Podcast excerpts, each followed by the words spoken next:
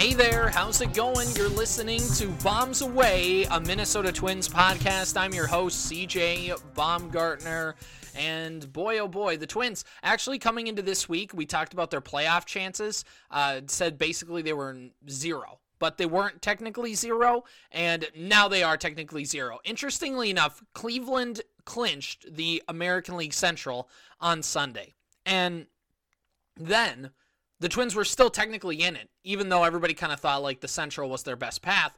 They still technically could have won all of their games remaining for the rest of the season. And if Seattle would have lost all of their remaining games, then the Twins could have secured a wild card berth. Well, that didn't happen. One, because on uh, Wednesday night, the Seattle Mariners beat the Texas Rangers. And third of all, or second of all, whatever, it doesn't matter. Uh, the Twins lost Wednesday afternoon or a Thursday afternoon at Target Field. So both those situations shot down. Your Minnesota Twins are officially eliminated from postseason contention. If I had like a like a whole soundboard and a whole good mix up here, like could add some hotkeys, I'd uh, you have the trombone that just goes like wah wah wah, or you know like the anchovy from SpongeBob and it just goes wah wah wah. But you know either way, um, the Twins are eliminated from playoff contention in 2022. And I just can't believe, you know, like now, obviously, like for the last two weeks, it's basically been like, all right, cool, just like put the nail in us, put the stick the fork in, we're done. But just remember, on like September 1st, this team was tied for first place. They are like 10 games out of first. I'm going to look up the official division standings because I the Minnesota Twins were tied. Tied for the American League Central lead this month. And they are 12 games out of first place and are currently in third place in the American League Central. The Chicago White Sox and Cleveland Guardians are ahead of them. And third place probably feels like where the Twins are going to end up this season. And I got to tell you that that's disappointing. The Minnesota Twins, for as bad as their teams have been in, you know, maybe the last 10 years or you look at just historically overall, um, in if they're in it in September, they usually rise to the occasion, at least anecdotally. I haven't had a chance to deep dive into the numbers. Maybe that's something to talk about over the winter.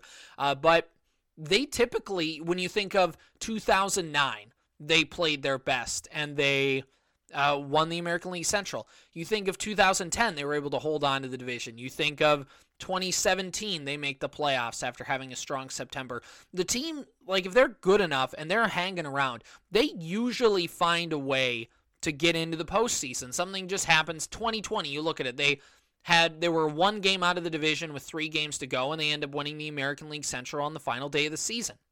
But out of all that, it just feels like this is just even if there is a collapse in there, if you want to count maybe 2015 when they could have made a wild card berth or could have won the Central, it was a long shot going into that month, but they didn't win it. You could even look at 2008 as a chance where they blew it. Uh, they had an American League Central lead. They ended up tied with the White Sox on the uh, on the final day of the season and had to go to a game 163 where Nick Blackburn of all people pitches a great game and then they lose one nothing on a Jim Thome solo home run. So like there's a few times where the Twins didn't finish the job. But if you're looking at just epic collapses in the final month where you were in a playoff position and not only did you like not like not just that oh man you just lost like you were right there no it's you just like caved in on yourself like a wet cardboard box or caved in on yourself like a dying star uh, either way this has been one of the worst if not the worst September collapse in the Minnesota Twins history and it, it has to be up there. I know this Twins team wasn't good. I know the lineups they were rolling out there because they had guys hurt. But that doesn't matter in a sense. You were still in a playoff position. You were still in position to make some plays. And it's not like you're competing against the American League East and you had to trot out bad lineups. You were competing against a bad American League Central. And by the way, even when you had guys healthy uh, in your lineup, you still couldn't take advantage. The pitching staff's been banged up all year, but my, you can blame injuries, and that's fine. Uh, but injuries don't quite tell the whole story. I've talked about that before. But this gets me into my next point, which is Rocco Baldelli. What do we do with Rocco Baldelli? And really, I, I, I, I hear the fan base, and you hear it all the time in passing. The, a lot more casual Twins fans, and there's nothing wrong with that, uh, who just say, man, that dang manager, he just, what's he doing out there? Why is he pulling guys early? Why is he resting Buxton so much? Why is he resting Correa so much? Why is he throwing out, why is he batting Kyle Garlick at the three spot, the three hitters where you want your best hitter? You know, why isn't Byron Buxton hitting leadoff? Whatever. There's a whole bunch of things. And you look at it, the number one guy that gets a lot of the blame for how bad this season is, is Rocco Baldelli. And when I've been thinking about this a little bit here, and I had a chance to write an article on zonecoverage.com about it. Go check it out. But I'm going to give you kind of the bullet points of my logic here. Um, is that Rocco Baldelli deserves some blame. I'm not saying that you he should like. I'm not saying to absolve him of everything that's went wrong, but at the same time, to blame Rocco Baldelli for every single thing that's gone wrong with this season, or even just generally the things that have gone wrong this season, I think is taking a lot of that uh, justified rage and that justified frustration with how bad this team is, and I think it's putting it in the wrong spot. Uh, like, it doesn't take long to find a group of disgruntled Twins fans on social media who use the phrase fire Rocco somewhere in their post. Um, and you just see it. Like the fan base wants somebody to pay for how bad this season is.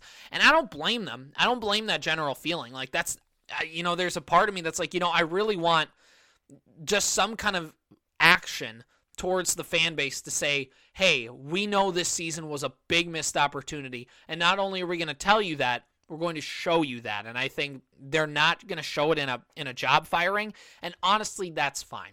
Now, Derek Falvey said last week uh, and I quote from Do-Hyoung Park uh, Rocco's our manager. He's my partner in this all the way through. There's uh, that's never even crossed my mind, quite frankly. Uh, Rocco's a big part of our future, not just next year, but beyond. That was Derek Falvey on Rocco Baldelli's job status. So uh, you got to remember too, this is an organization that really doesn't shake things up a ton. I mean, you look at the Pohlads after the debacle that was 2021, said they gave uh, Falvey and Levine an A plus for how they handled everything. And then you hear Falvey say, "Well, Rocco's our guy. Like we don't see anybody but him." Those guys are not going to shake up the status quo. And whether that's good or not, I'm going to say this is my case. Don't be so mad at Rocco Baldelli. Like this move isn't going to please a very vocal set of the fan base that wants Rocco Baldelli fired. But keeping Baldelli around for next year is the most logical play when you think about it. Throwing the entirety or even a majority of the blame on the skipper really in this situation is kind of unfair.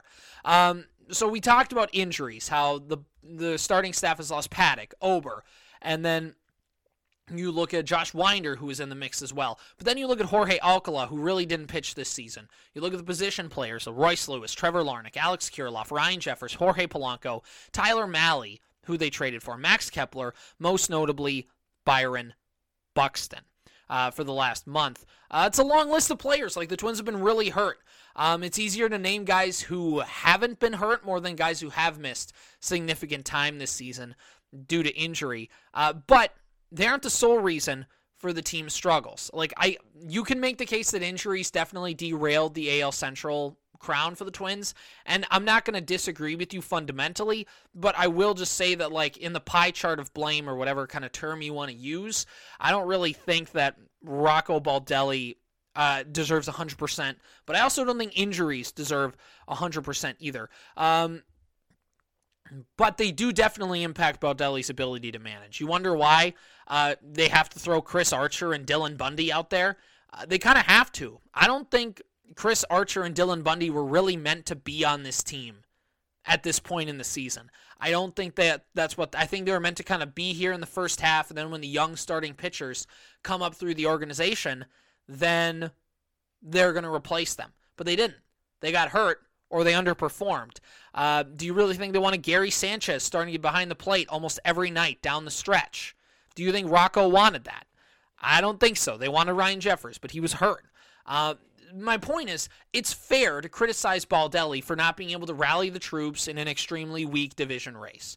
But with how broken the team was, though, I don't even know if Tom Kelly, Ron Gardenhire, Billy Martin, whoever you want to say in managers of Twins past, I don't know who really could have uh, kept this team on track. Uh, but there is something. Uh, look, uh, the way that the Twins finished is frustrating.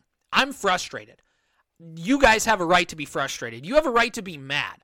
But the problem is, again, the ones taking out on the frust the people who are taking their frustration solely out on the manager and they act as if firing Rocco Baldelli is going to fix everything isn't really going to help because they're taking that energy and putting it in the wrong place. If you really want to take that frustration and that anger and that just I mean, it's turned to apathy now. Nobody cares about the Twins. You look at the nobody talks about them on social media right now.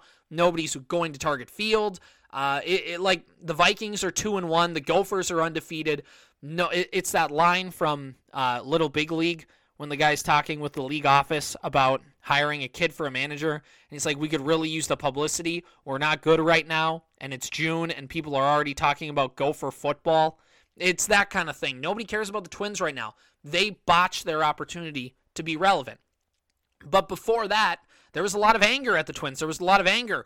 At, I think some of that anger you have towards Rocco, you can keep a little bit of it because he is the manager. He's still the guy in charge. But you also need to go to the, the guys upstairs. You need to go to his bosses. Derek Falvey and Thad Levine have been in control of this team for over five years now. The way the way baseball has changed over the last two decades has given increasingly and so much more power to the front offices. Lineup cards, bullpen matchups, and more are already agreed upon pre-game. Rocco Baldelli doesn't make the lineup himself. He doesn't decide the bullpens himself. He doesn't sit with the pitching coach and they devise a plan. The front office devises a plan with him. Today's managers are essentially middle managers.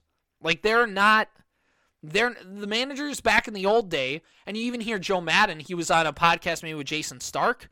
Uh, I can't remember who quite he was on a podcast with, but Joe Maddon, the manager of the Tampa Bay Rays, he was the manager of the Cubs when they won the World Series in 2016. He was also the manager of the Angels before getting fired halfway through the season. What he said is baseball is changing how they want managers to be. And he's like, for a guy like me and my type of manager, people who manage the game like me, where they want full control over the team that they are supposed to manage, he's like, we don't get that anymore. And what you get is middle managers. What you get is these guys who like yeah they have control in the moment. Like they're the guy who has to officially do it but they're following marching orders. Rocco baldelli had this spreadsheet of like fifth inning third time through the order pull the starting pitcher. That's not solely rocco baldelli. That is derek falvey and thad levine and rocco baldelli. It's all three of those guys. Uh, it's therefore some you can point to the twins management uh, roster management also with Baldelli. The five and dive approach, extra rest days, all that kind of stuff. Why they want to use Emilio Pagan in high leverage innings for the first half of the season.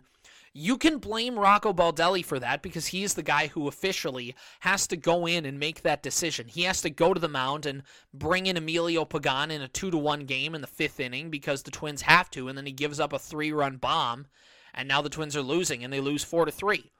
I whatever. I understand why you can be frustrated with Rocco, but know that this decision isn't 100% Rocco Baldelli's decision. It's Derek Falvey and Thad Levine's as well. They get if they get to share in the credit with developing these plans and being the Wonder Boys and all that kind of stuff, they get to share in the blame when things on the field go wrong, and especially because of bad roster management bringing I've I've said all podcast all season Emilio Pagan is the one of the worst things that happened to this team this season. He was not good in any way, shape, or form. There's an Aaron Gleeman piece from a couple weeks ago, uh, maybe a month ago now, where basically he just ripped Emilio Pagan and ripped the Twins for bringing him in all of these situations. But it's the Twins front office as much as it is Rocco Baldelli now Rocco has the, like he's the Twins front office can't go down there and change the pitcher. Baldelli could defy his marching orders. He could. But how long is he going to have a job? And if you're Rocco Baldelli, you want to be a big league manager. There's only 30 big positions in the world and he has one. Why is he going to give it up? He's in a place in Minnesota where they don't really fire people. So why is he why would he intentionally sabotage his job? Also, by the way, Rocco does kind of believe in it. I'll give you like there is a reason to be a little bit upset with Rocco too because he comes from Tampa Bay and the Twins are trying to be Tampa Bay light. So I don't think Baldelli disagrees with the Twins. But like to put all the blame that it's always Rocco every time making these decisions isn't quite right.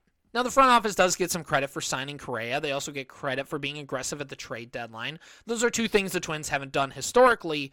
Um, but even when fully healthy, the Twins still had holes in their roster. We talked about Emilio Pagan. We talked about Joe Smith in the bullpen this season, too.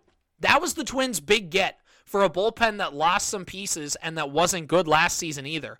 Their thought was Joe Smith, Pagan, and a rookie in Duran who had an unbelievable season, but even one good bull can only pitch one inning, and the Twins only pitched him one inning at a time. So the Twins gave Baldelli really no options to use in the end of games. Like Emilio Pagan came in because the Twins refused to do anything outside of Emilio Pagan. Um, you know, they added Jorge Lopez, sure, but he's had an ERA of five of almost five and a half, and his win probability added has been negative since joining Minnesota. So my point is, is like Baldelli deserves blame because he is the guy making roster decisions, but at the same time, like he's also been dealt a crappy hand with his bullpen. You can question his bullpen moves. I've questioned his bullpen moves all season. But one, he's not the guy who's making them, and two, well, he's not the guy who's he's not going off on his own and making these decisions. He's making them in tandem with the front office. And two, the front office is also you look at why they would bring in, you know, Trevor Megill or Jovani Moran or basically like why is this scrub coming in in the 7th inning? Well, it's because the Twins really don't have anything else. You talk about the Twins pitching pipeline. Some of these guys were supposed to come up and, and make the jump. Jordan Balazovic has an ERA of like 7 in AAA. He was supposed to be in the big leagues by now. Josh Winder and Bailey Ober have been hurt. That's not on Baldelli. Uh, but even if Baldelli gets shown the door, so like let's say Twins fans got their wish and pushed Baldelli out, it doesn't mask all of the underlying issues the 2022 Twins had because a change in leadership wouldn't even change the style of management with the team. If the Twins got rid of Baldelli, and Derek Falvey and Thad Levine stay in their current jobs, they're just going to hire somebody who thought exactly like Rocco did. Maybe you get a little bit of change in personality, but I think Rocco's personality has been the best factor he's had as manager. So, like, that's to say, like, I don't really think Rocco's a smart tactician as a manager. I don't think Rocco's that great in that role. I think Rocco's just a guy who's like, can basically make everybody get along and keep everybody chill through a long season. I think that's his best attribute. And when you look at the and if that's the th- I, I, again if the Twins fire Baldelli, they're just hiring they're just going to hire somebody who philosophically is the same as Baldelli. So you're going to be mad at the next guy they bring in. So again, that means you don't if you can be mad at Rocco. But to pretend that firing Rocco Baldelli is going to change this team is not correct. He's going to he's going to still there his style of play is still going to be here even if he's not because Derek Falvey and Thad Levine are still in charge. So if you're Baldelli, what good would it be to disregard orders completely and potentially lose your job? Like what good would it be to say, "Screw you, Derek and Thad. I'm going to pitch Joe Ryan 8 innings today." And then the twins are like, "Hey man, what are you doing?" And he's like, "Screw you. I'm not doing it anymore." And then the twins are like, "Okay, fine leave. Like, we're going to fire you. And then Baldelli's out of a job. So, and again, there's only 30 big league manager positions in the world. Why would he give up that opportunity? Uh, so, it, again, don't make me think that, don't make this rant here think that, like, I'm a big Rocco Baldelli guy and I think Rocco's the best manager in the world. I think Rocco's fine. Like, there are parts to like about him. I, I, think his personality is really good for just what baseball is. It's a slog, it's a long season. To have a guy who's just laid back and chill is fine, and that might be the best approach for a younger team. But again, he's still the guy who thinks like Derek and Thad do. But my point is, is that if you're gonna fire Rocco, you have to fire the brain trust upstairs, or you're gonna set yourself up to be in the same position. But here's my one thing I think you should run it back one more time with everyone Derek, Thad, and Rocco. But if the Twins spin their wheels for a third straight year, if they make like if they sell off a veteran player to get some prospects, but then also like buy a, a veteran player with prospect, like if they make some lateral moves here and there and they spin their wheels for 2023, then we have a chance to talk about like a true like cleaning house. Because if the Twins next year have three straight seasons where they're expected to at least be in the mix. 2021, they were expected to be a 90 win team, and they just fell apart. That was due to Derek and Thad. And then this season, they fell apart. Rocco deserves some blame. Derek and Thad deserve a lot more. And then you look at next season. If they spin their wheels again, if the players they bring in don't succeed and they can't just and they can't put one foot in front of the other, then we have a really great opportunity to talk about getting rid of him. Honestly, if the Twins don't make the playoffs next season or at least don't look like a solid baseball team. Like if they if they can you know what I'm saying. They have this younger team. Some of these guys should contribute. Kirilloff and Larnach need to contribute next season. Those are Larnach is at least their guy. Uh, you look at some, Brooks Lee is going to make his debut next year. He's their guy. Royce Lewis is going to be play once he comes back from his ACL injury in like next June. He's their guy. So the, this is they're they're owning it now. This is their team. A lot of these, I know there are some holdovers from the Terry Ryan era, including Kirilloff and Buxton, but these are their guys, and this is their team. They're here. If they, if Thad and Levine didn't want them, they wouldn't be here. If Derek and Thad, excuse me, didn't want them, they wouldn't be here. So this is their team. And if they go a third consecutive season of not only missing the playoffs, but just having an embarrassing season, 2021 was an embarrassing season. The way the Twins finished in 2022 was embarrassing, and they played in an incredibly weak division and didn't even have a postseason berth to show for it. So if the Twins go through in this season, or next season in 2023, and have a third consecutive season of underwhelming baseball, yeah, you need to make a change. Like that is that's just I mean you just have to. You can't spin your wheels for 4 year for 3 years and expect things not to happen because in 2019, 2020 they made the playoffs. They also made the playoffs in 2017. But things are looking a lot more like the 2018 season lately where the Twins mismanaged some roster moves, they were underwhelming and all that stuff. So if you want to fire Rocco, that's fine. I'm saying like you're gonna have to wait a year, and if you're gonna want to fire Rocco, you might as well just say to fire Derek and Thad too upstairs. Like you're gonna want to clean house. Otherwise, you're gonna set yourself up to be back here again next year. All right, well, that's enough ranting about Rocco Baldelli. Again, general point: Rocco's a fine manager, and what I mean is like he's fine. He's a guy. He's there. He's fine. But if you really want to be upset, if you really want a leadership change, you're gonna you're looking in the wrong place. So like if you want Phil firing Rocco isn't gonna fix the Twins' issues. So all right. There's an interesting quote from Carlos Correa yesterday, and, and it's a clip from Fox 9. I think they were one of the first people to put it out, but it was in a post game scrum.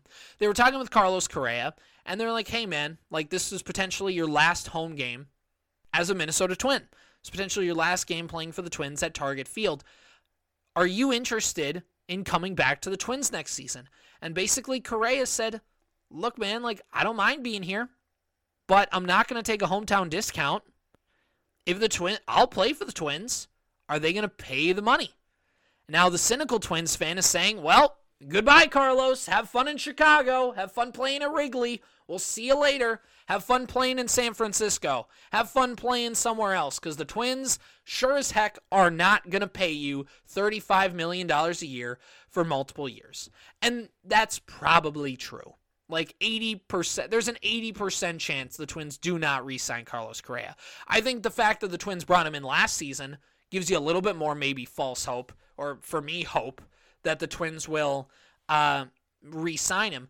But Carlos Correa basically he made this analogy of like if I'm in a shopping mall and I see something I want and I go in and I say I really want this, how much is it? And they say, well, it's this much money, and I'm like, ooh, that's a lot, but I really want it and I'll really need it. I'm gonna pay up for it. And what I, you know, whatever. There's a couple things to remember with Carlos Correa. One, uh, this contract that he signed is a three-year deal, but it's basically a one-year deal. Two, this contract was agreed upon by Scott with Scott Boras as the agent, but also this contract doesn't really go to Scott Boras. So Scott Boras, if Carlos Correa opted back in, wouldn't get the full amount of money that he normally would get for a massive deal like this. So he is going to urge Carlos Correa to renegotiate a new contract and opt for free agency. Uh, another one is that Scott Boras is like a notably really hard agent to work with. And the Twins, up until signing Carlos Correa, hadn't really had a great run of dealing with Scott Boras clients. I believe uh, I believe Yu Darvish was a Scott Boras client. There's a couple others thrown in there, but the Twins are going to have to figure out how to work with him either way because Scott Boras is representing Royce Lewis. I believe he represents Alex Kirilloff. So if a few years down the road you ever want to extend those guys, uh, you're going to have to talk with him anyways. So the Twins better learn how to make nice with this guy or at least figure out his deal uh, because they're going to have to do it again later. And also with Carlos Correa, he's having a pretty darn good month of September. Again, there were I this is the argument with Carlos Correa from certain sects of the Twins fan base, and I think they are egregiously wrong. Is well, Carlos Correa wasn't that good. He's good. Now, like this season, his career numbers are going to be a little bit lower than what they were compared to like even last season. And like numbers in his career, this is like probably the bottom three. It's not the worst season he's had as a pro, but like it's up, like it's down there. It's down there. But also, Carlos Correa's had a pretty successful professional career playing with the Houston Astros. So going from the Houston Astros to the Minnesota Twins lineup, the way they pitch him is different because especially at in August and whatever when the Twins lineup was starting to fade, they can throw at him. And there's not Michael Brantley in front of him. There's a couple things that made it a little harder on him. But also, Carlos Correa is still a pro's pro. He's still putting up good numbers. Yeah, he's uncharacteristically bad with runners in scoring position this season. We've talked about it already on this podcast. Go back and listen a couple episodes ago. But Carlos Correa, I'm betting that that's a fluke. And I'm betting that this season was a down year for Carlos Correa. But if you bring him back, he's going to regret and have a better season next year because he's proven he will. He's a veteran player. He's a great, he's one of the best shortstops in today's game. And there's certain parts of the Twins fan base that don't want to bring him back. This is Carlos Correa. What are we doing here? And the same people that say the Twins never spend money, but if we don't re, they'll never re-sign Carlos Correa. But we can use all that money that we that we won't sign Correa with, and we can use it to go get pitching. Now I'm going to level with you. How many big pitchers have Derek Falvey and Thad Levine been able to land since coming here? Like, who has been the big Gray? Was probably Tyler Mahle. Those guys both came in trades. Lance Lynn was a free agent, but the Twins were basically the only option on his board, and he hated being here. Now, that's just more because Lance Lynn seems kind of like prick. But, like, besides that, uh, when you look at the Twins historically, they've been in the run on guys like Yu Darvish. They didn't get him. Now, whether it's a price issue, whether it's a philosophy issue, that doesn't really matter. They couldn't land the fish. Now, if you look at Zack Wheeler, he's a good pitcher, plays for the Philadelphia Phillies. The Twins offered him the same amount of money, according to Darren Wolfson, as they did uh, for as the the Twins offered Zack Wheeler the same amount of money that the Phillies did. It was a big contract. It would have been a huge deal if he would have came here. He went to the Phillies. Now that was because he uh, his wife was from Philadelphia. That's where they wanted to be. Whatever. But all I'm saying is the Twins don't bring in big name pitching. So if you look at the pitchers, on this season's uh, upcoming free agent list. So this is according to Spotrac 2023 MLB free agents for starting pitchers. Now David Price is retiring, so he's off the list. Chris Sale potentially could be a free agent, I believe. Uh, this highlighted here, he's got a player option that's $27.5 million. Chris Sale is going to opt back in. Jacob DeGrom sounds like he's going to opt out, but if he's going to opt out of $30.5 million, there's already a chance he knows where he's going. Justin Verlander could potentially be a free agent. He has a player option of $25 million. He's probably going to opt back in with Houston. Carlos Rodon has a player option. There's a good chance he opts back in with San Francisco because he's making $22.5 million. Noah Syndergaard is going to be a free. Uh, excuse me, that's what salary they're making this year. But like, um, my point is, they're like there's a chance that like Chris Sale, DeGrom, Verlander, Rodon, Syndergaard, Morton, Adam Wainwright, Nathan Eovaldi, Clayton Kershaw, Zack Greinke's probably going to retire because he went back to Kansas City. Carlos Carrasco, Aaron Nola, uh, all these guys. Now Sonny Gray's going to be back with the Twins next season. I I am pretty sure of that. But the Twins don't really have a bunch of options. In like the the thing of, well, let's use all that money that the Twins were going to use for Carlos Correa, the $30 million, and let's go sign a pitcher with that money. No big name pitcher is going to come here because, one, there's going to be more money elsewhere if they get in a bidding war. And two, the people the same people who complain about how the Twins handle pitchers are going to say, "Yeah, and they should sign a big name pitcher." Well, the pitchers also talk, and the pitchers also see what the Twins are doing. If you're Justin Verlander, do you want to go to a place where the Twins' philosophy is five and dive? If you're Noah Syndergaard, maybe that'd be better for his career. I take that back.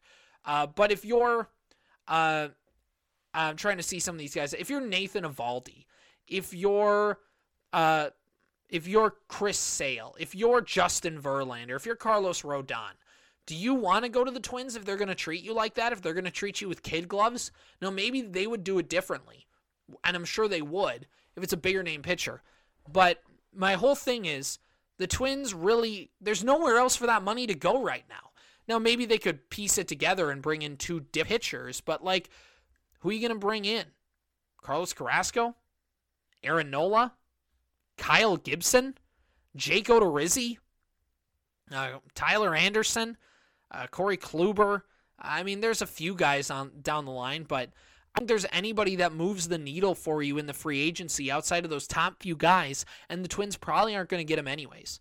Now, if you look at shortstops, maybe the Twins use their money at a different shortstop. Trea Turner, Dansby Swanson, Jose Iglesias, uh, basically Trea Turner and Dansby Swanson, and Tim Anderson are the top three guys.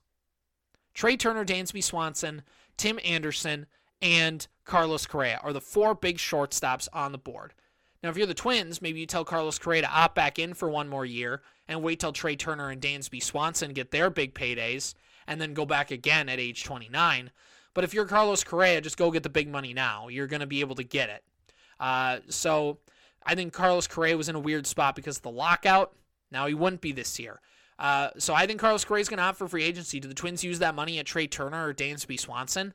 Maybe, but just keep Carlos Correa. He's a good player. He'll be a good player. He's already been in this system.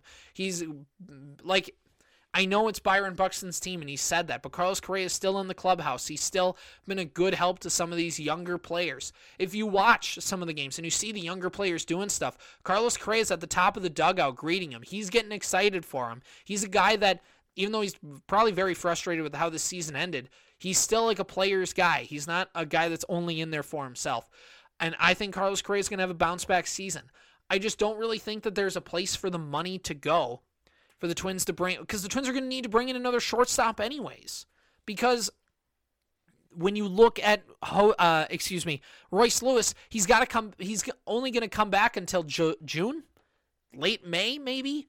He's has he's got to heal an ACL. That's a year injury, and who knows when he's going to officially come back. And we know the Twins like to slow cook injuries, so is the Twins are going to have to figure out who's going to start opening day shortstop for this team. They're going to need one anyways. They might as well pay up and get Carlos Correa. And when you look, you can sign him to like a five year extension, and it's still not going to get in the way of your payroll when you eventually decide if you need to re sign Kirilloff or Larnach or like there's just a few younger pitchers on this team. So they're like Joe Ryan by the time that Correa contract is almost up, you can get yourself out of that thing and be able to sign the younger guys. Carlos Correa makes this team better. I know they weren't good. Like there's a whole list of reasons why the Twins weren't good. And you can say Carlos Correa having a very bad month of August and a very bad June. Uh, or a very bad like a very bad July and first half of August stretch kill and a very and a very slow start to the season like there, there's some there's some low points in there for Correa, but I think if you give it another season, I think this man will be a good baseball player and will be very good for this baseball team. So this is my soapbox. This is what I'm standing on: is Carlos Correa is right. He is a product. Like I mean, he's in it, baseball and sports. It's an entertainment game. He's an entertainer. He if the Twins want him, they're gonna have to pay for him. He's like, I am a product and a service. If you want my product and my services, you're gonna have to pay for it, and I will come here if you meet my terms. Now, what are his terms officially? How much is he gonna want? I don't know. But if the Twins paid him around his same salary, probably give him a couple million extra in a raise, and paid over five to seven years, I don't think I'm gonna I'm not gonna have a problem with it. And there will be a small sect of Twins fans who think that Carlos Correa isn't good, but those guys don't know ball. I'm sorry, they don't like that's it's just anecdotal evidence. Carlos Correa is a good baseball player. He's good. So keep him around for another season. Keep him around for a lot more seasons. Yeah, I know Royce Lewis is the shortstop of the future, but you know what? Royce Lewis never really knew if we were gonna. He, he never really knew if he was gonna be a shortstop. I mean, that was the position he played at, but like, was he going to be center field? Is he going to be third base? Is he going to be first base? Like, where is Royce Lewis officially going to be as a Major League Baseball player? And we found, like, we, we still don't really know. Shortstop is kind of the default spot, but a lot of prospects start out as shortstops because they're young. And if you're a semi athletic, they're going to put you at shortstop because that's where the most athletic person on the field usually goes, shortstop or center field, and Royce Lewis has been at both of those. Miguel Sano was technically a shortstop when the Twins signed him out of the Dominican when he was 17. So everybody kind of starts out at shortstop. Royce Lewis isn't locked into being a shortstop of the future. I think Royce Lewis can play third.